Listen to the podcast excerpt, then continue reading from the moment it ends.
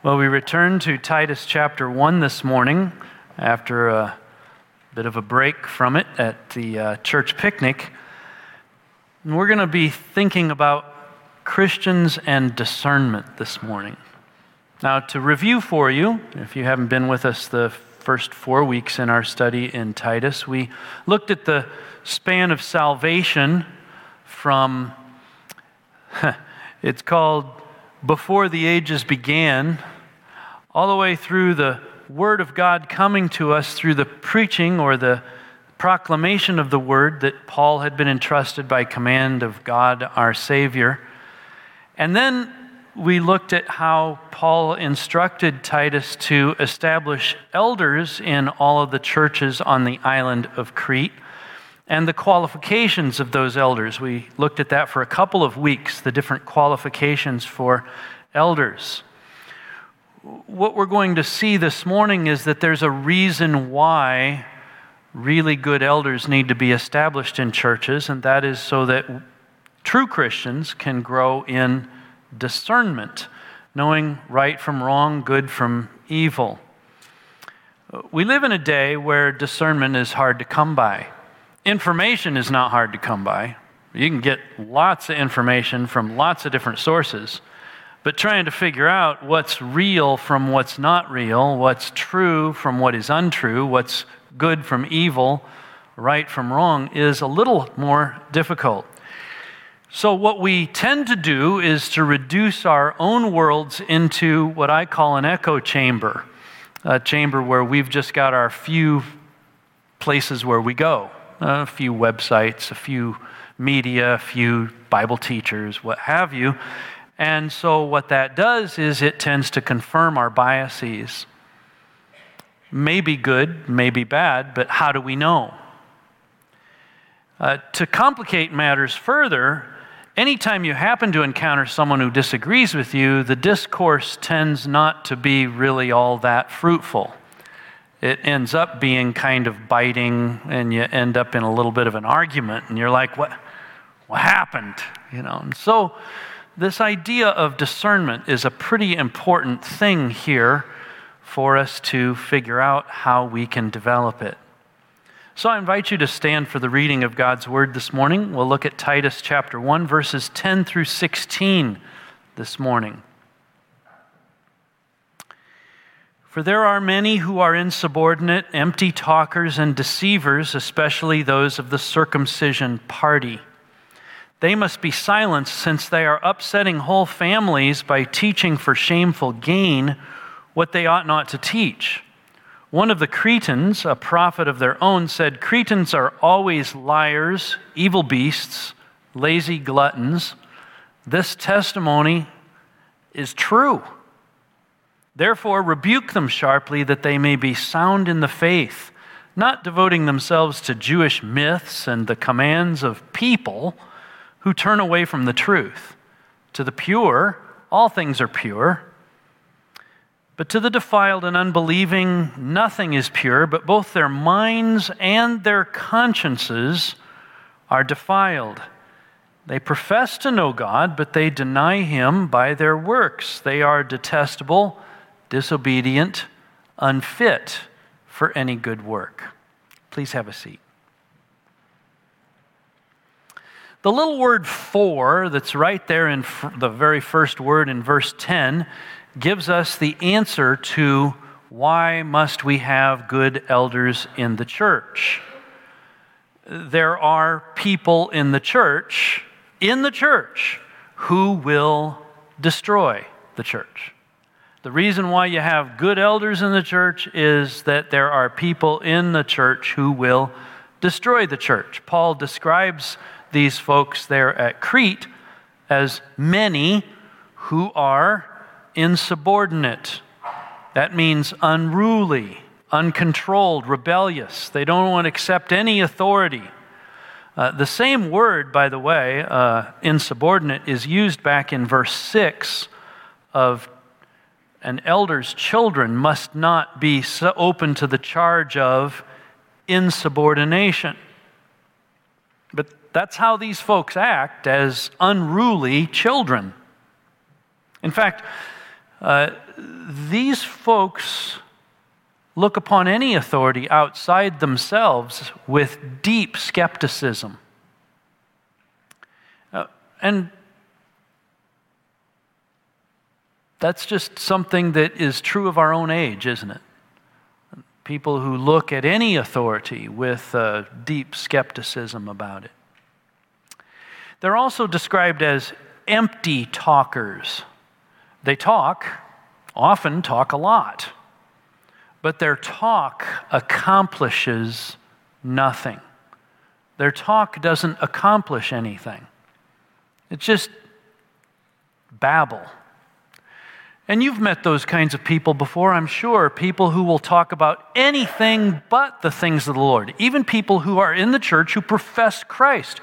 They will talk wonderfully and in detail about their local sports teams. Or they will talk about politics. Or they will talk about the issues of the day or something that happened in the community.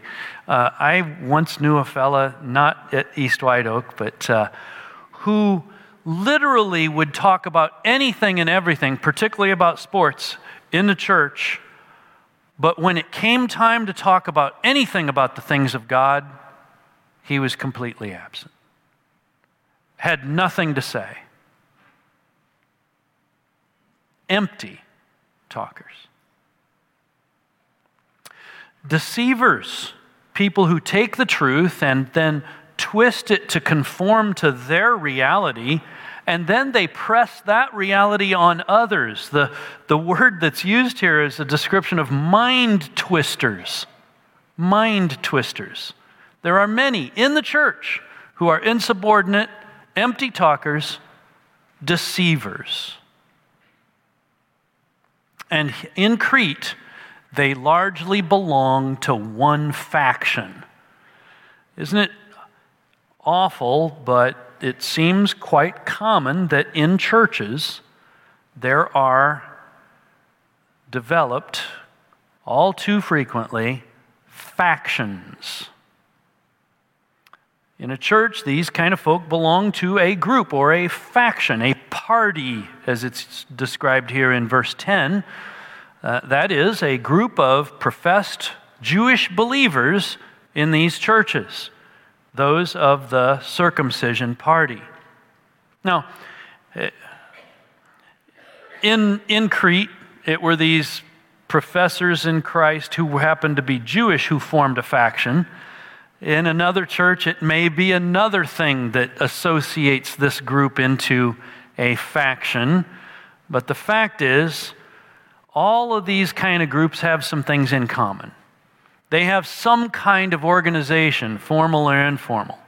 The members of a faction in a church feel like they are possessors of special knowledge. We know something the rest of you don't. And if you were only as clued in as we are, you would think like we do.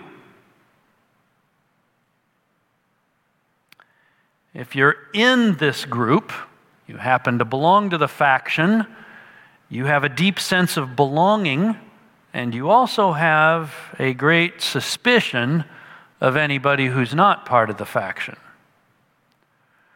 Paul is warning that good elders are going to need to look out for such people.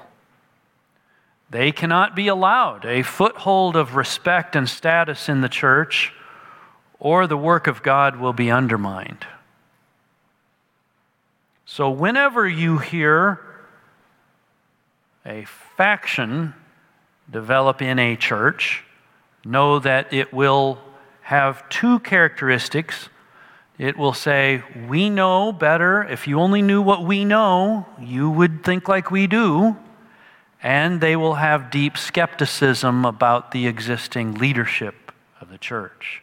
This is why you got to have good elders to handle such things.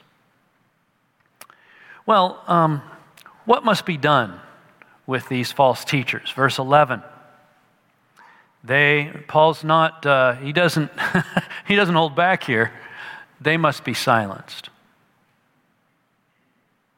The word picture that Paul paints here is put a muzzle over the mouths of animals. In other words, positive action has to be taken to stop these guys. It will not do to give them a platform and debate them. It's not enough to ignore them. It's not even enough to passively tell other people to avoid them. No, Paul's words are stark here, aren't they? They must be silenced in the churches. Now, this sounds deeply unloving, doesn't it? Um, the supporters of such factions will say it's unloving, won't they? And it can certainly look unloving to the innocent bystander in a church who doesn't know all of this that's going on under the surface and thinks, what, What's going on here? Why must they be silenced? It seems so harsh. Well, the answer is given in the next phrase they must be silenced since they are upsetting whole families by teaching for shameful gain what they ought not to teach. This word families is literally the word houses.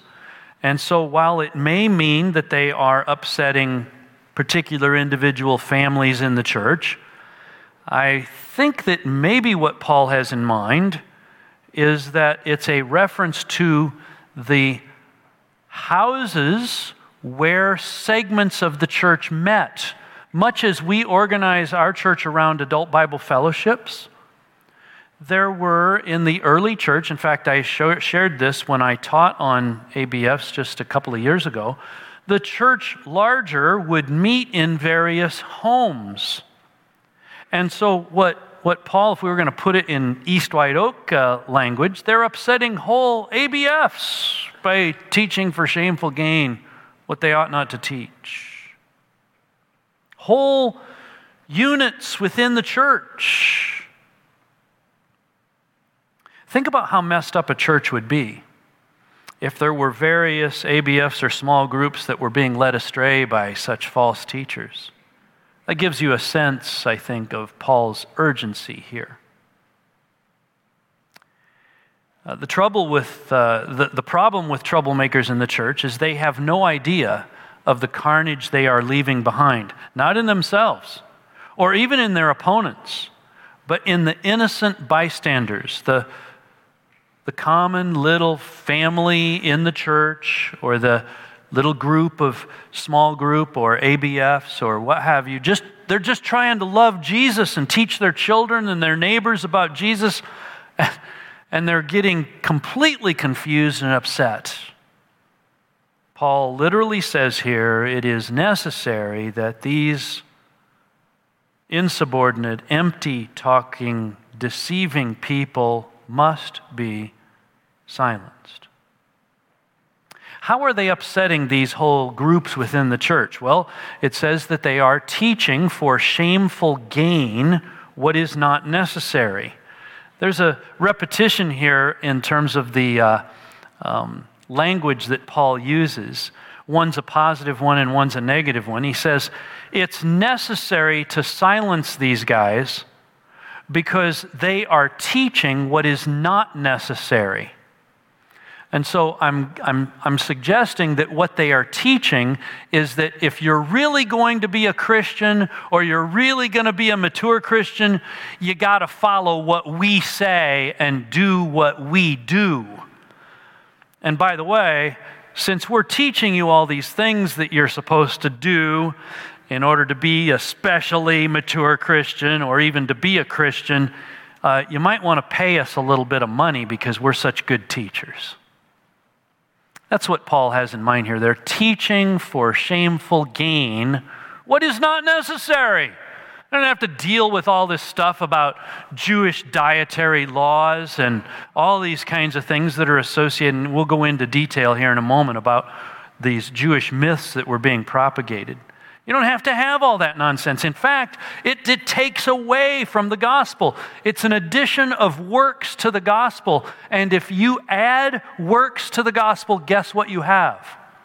You have no gospel.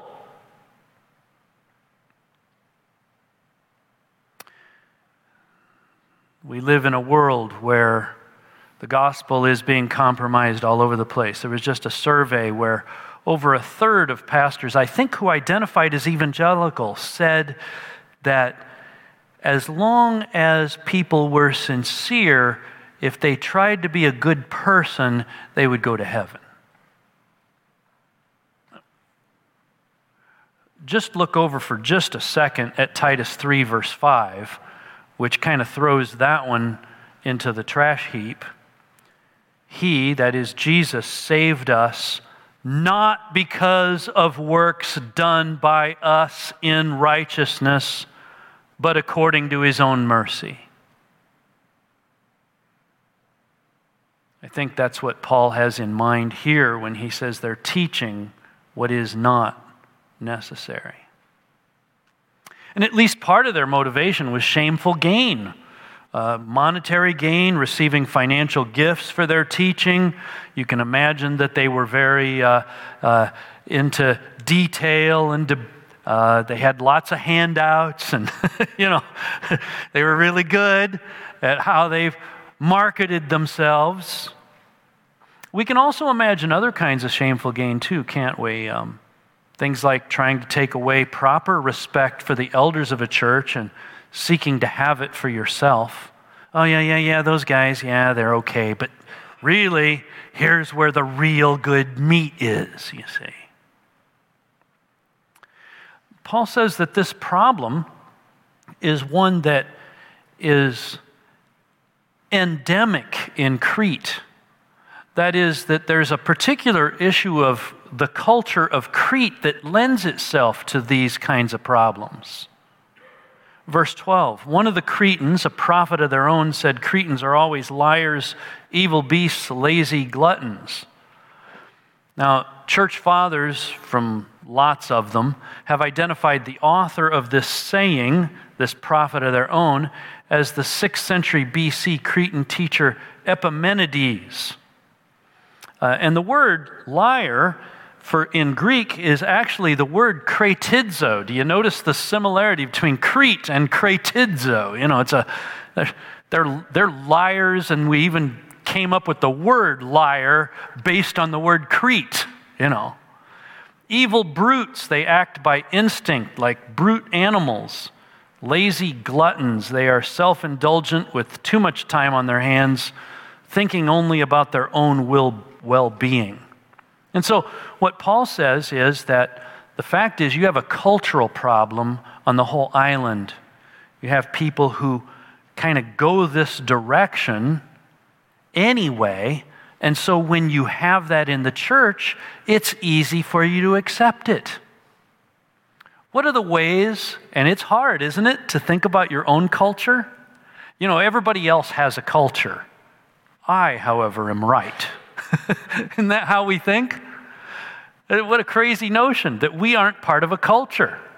In what ways has American culture impacted the church so that our discernment is compromised? That's a convicting question. In Crete, the fact that the people of Crete were this way, they loved sword and gain and the lust for wealth, uh, one writer, Polybius, a Latin writer, Cretans are the only people in the world in whose eyes no gain is disgraceful. it, it was just kind of how these folks operated. And so, verse 13, a sharp rebuke is in order. This testimony about the culture in general is true. Therefore, rebuke them sharply. Now, the word rebuke here in verse 13 is the same word as the one that's used that elders are supposed to engage in back in verse 9 that elders are to hold firm to the trustworthy word is taught so that he may be able to give instruction in sound doctrine and also to rebuke those who contradict it. And so, verse 13, rebuke them sharply. Now, when we hear the word rebuke, what we often think of is this red veined, angry, yelling, or screaming and somehow in our heads. That's not what Paul has in mind. Rebuke, let's think about the way it's used, even just in the pastoral epistles, the, these letters that all come together that start with the letter T of 1st and 2nd Timothy and Titus. In 1 Timothy 5, for example, as for those who persist in sin, rebuke them in the presence of all, so that the rest may stand in fear. So a rebuke is designed not just to teach the person being rebuked, but to teach the others around. Uh, 2 Timothy 3:16, all scripture is God breathed and is useful for rebuke. That is the idea of stopping a direction. We're going and going in the right direction. Or here in Titus chapter 2, verse 15, uh, a verse we'll look at as we make our way through this series declare these things, exhort and rebuke with all authority, let no one disregard you. So, as we look at the kind of the span of that word as Paul uses it, rebuke involves first, a biblical rebuke involves education. Sometimes people just don't know the truth and they need to be taught. Secondly, biblical rebuke involves correction. Do you see that here in verse 13? Rebuke them sharply. What's the goal? That they may be sound in the faith. It's not trying to get rid of them, but rather that they could become sound in the faith that is found in Jesus Christ. Now, Biblical rebuke in the way of education and correction is uncommon these days.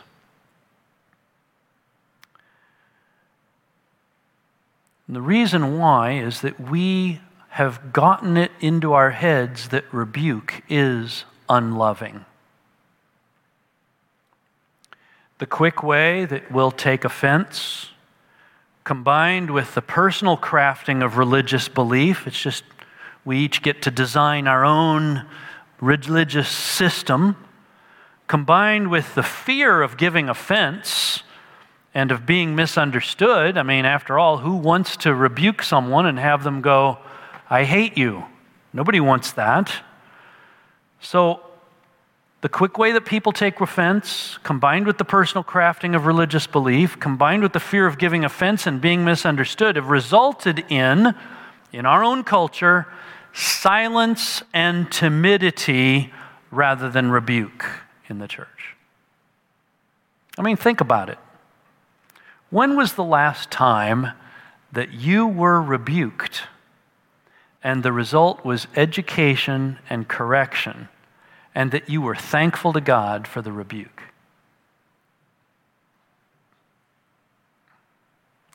It just doesn't happen all that often these days, does it? most of the time, rebuke just doesn't happen. And then, sadly, the only people who do the rebuking are people who are wanting to throw their weight around and do it wrongly. so, what we've got is all the rebukers are idiots and jerks and all the rest of the people aren't doing any rebuking at all. So, what does that do? It cements our idea that rebuking is bad. It just cements it in our minds. Combine that with the fact that we have high profile Christian leaders who fail morally. And what does that do? It doesn't just cause a loss of respect for that person it doesn't just cause a skepticism about that person, it causes a loss of respect and skepticism about all Christian leadership.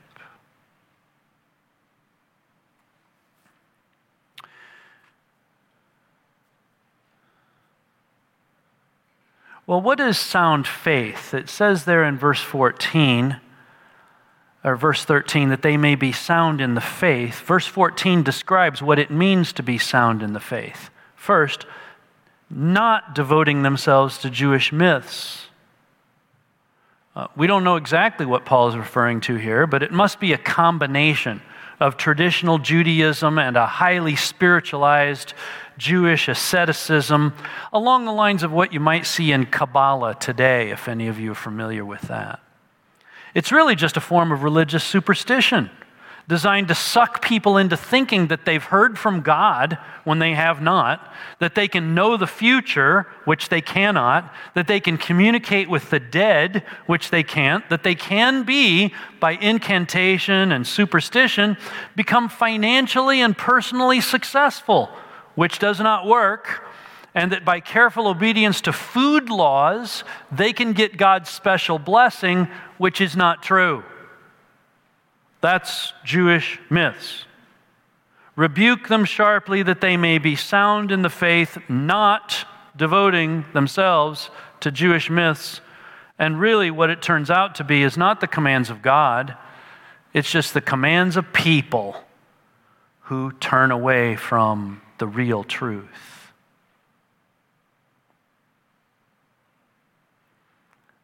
Paul may be using some of the language of Isaiah 29 13 here. In vain they worship me, teaching commandments and doctrines of men. Jesus talked about this too, because this people draw near with their mouth and honor me with their lips, while their hearts are far from me, and their fear of me is a commandment taught by men. In vain do they worship me, teaching as doctrines the commandments of men. Paul calls it in Colossians 2 human precepts and teachings. He says in 1 Timothy 6 constant friction among people who are depraved in mind and deprived of the truth. 2 Timothy 4 they'll turn away from listening to the truth and wander off into myths. So, Paul says a sharp rebuke is necessary so that they might be sound in faith. Educate and correct so that they may be turned in the right direction. Well, you might say, ah, man, that seems awful hard. Can't we just punt? can't we just ignore them? I mean, why can't we just leave them alone and they leave us alone and, you know, we get along somehow? Verses 15 and 16. What happens when bad teaching is permitted? Verse 15 purity is compromised in two dimensions. It's compromised in how to think, that is, our discernment is affected, and in the development of our conscience. So, our discernment about what's true is compromised, and our discernment about what is good is compromised. Look at verse 15. To the pure, all things are pure, but to the defiled and unbelieving, nothing is pure, but both their minds, figuring out right from wrong, and their consciences, figuring out good from evil, are defiled. For the person who's true Christian, who genuinely has the righteousness of Christ, all things are pure. There's growth both in how to think and in conscience that is freeing to the point that all things are pure. And that's especially true of the food laws. But for the person who's not a true Christian, described here as defiled and unbelieving in Christ, no amount of spirituality, no amount of fastidiousness, fastidiousness to obeying food laws will ever help. Nothing is pure. They are wrong in their thinking, even on the rare occasion when they accidentally come by the truth. And their consciences likewise are so defiled that they can't know right from wrong, even though they try hard to follow some set of rules. The result is, verse 16 profession does not match up with reality. They profess to know God, but they deny Him by their works.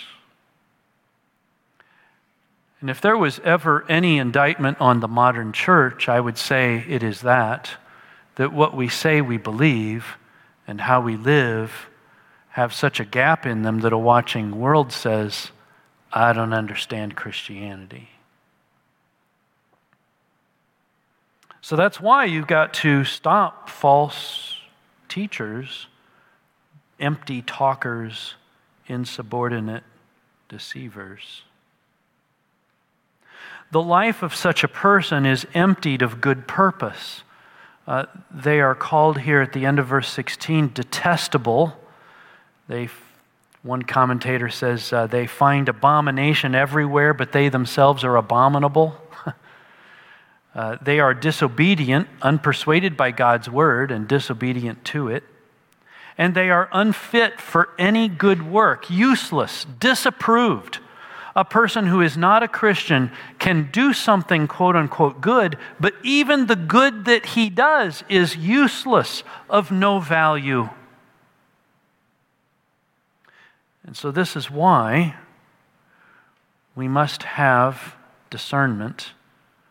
It's why we need to have good elders in the church.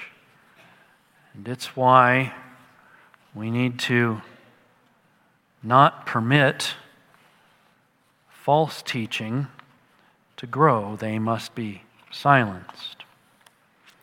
Now, let me share with you a couple of applications. The, the first few of these come from John Stott's excellent commentary on Titus. Um, I find him very helpful here.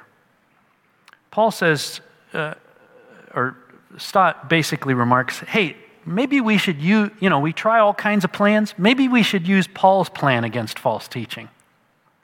He refused to give in to it. He refused to ignore it.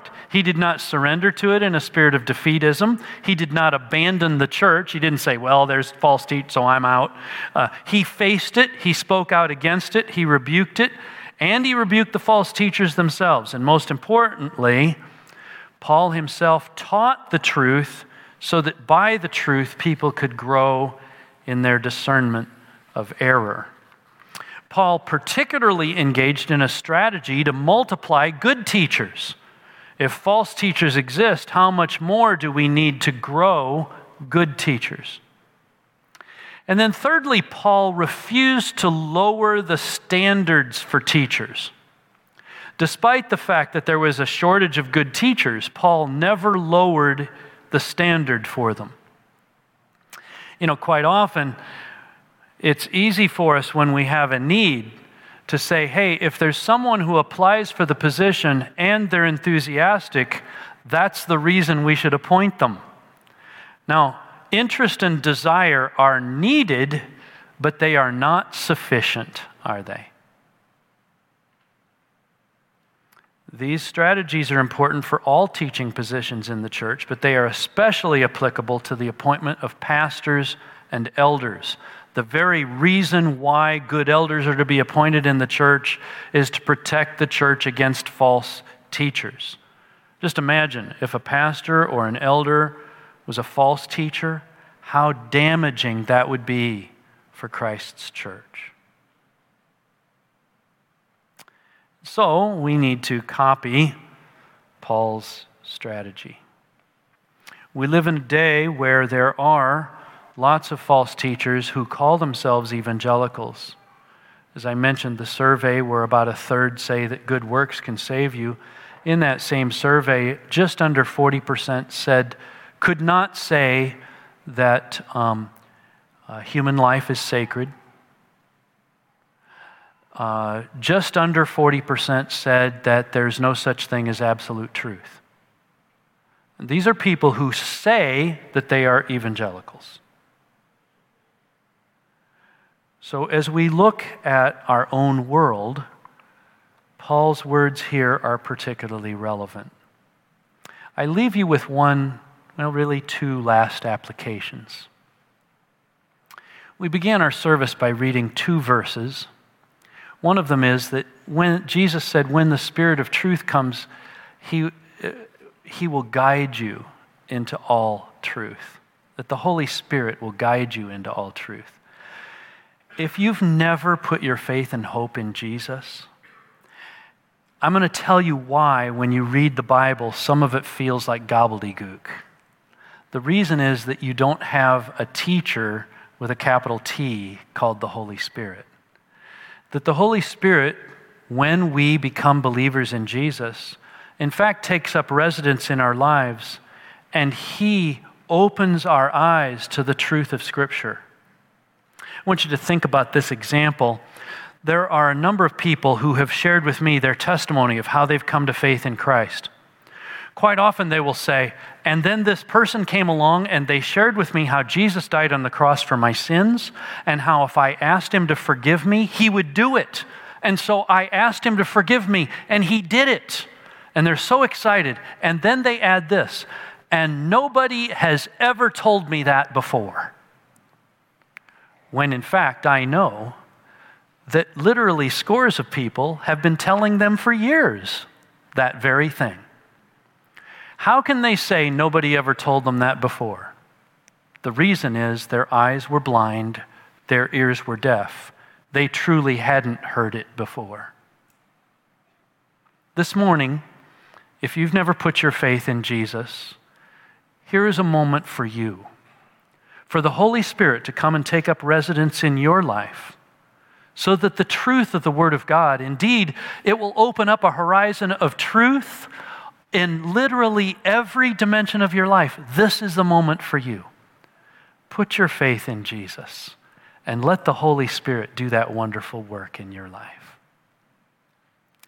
Second application comes from the second verse that I shared with you from Hebrews chapter 5. The way that the Holy Spirit works is through the Word of God. And some believers are, neg- I know this is hard to believe, but some believers are actually neglectful of the Word of God. They don't read it, they don't meditate on it, they don't study it, they don't apply it. And here's what the writer of Hebrews says solid food is for the mature, for those who have their powers of discernment trained by constant practice to distinguish good from evil. What does it mean to have your powers of discernment trained by constant practice? It means that you are taking in the Word of God constantly and seeking to live it out, not just read it, not just know it, but constant practice, the practice of applying the Word of God, trained by constant practice and then you will be able to discern right from wrong, good from evil. So this morning, I leave you with those two. If you've never put your faith in Christ, trust Him so that the Spirit of God can teach you. And if you have put your faith in Christ, instead of dashing about for all these different places where we live in an echo chamber, return to the Word of God. The constant practice will help you distinguish good from evil. Heavenly Father, would you bless your word as we seek this week to engage in that constant practice? Protect us from false teachers, Lord. We pray for the pastors and elders here at East White Oak Bible Church that they would live lives that are lives of worship, maturing in Christ, so that their lives and their practice would be such that their teaching could be understood and learned and embraced. We live in an age of skepticism, Lord. We can't help that. But we pray that here in this place, there may be a growth in trust built on reality, not on something that's false or pretend. But there would be a growth in trust that would bring great glory to your holy name. That your people would be discerning, knowing right from wrong, good from evil, truth from error. In Jesus' name, amen.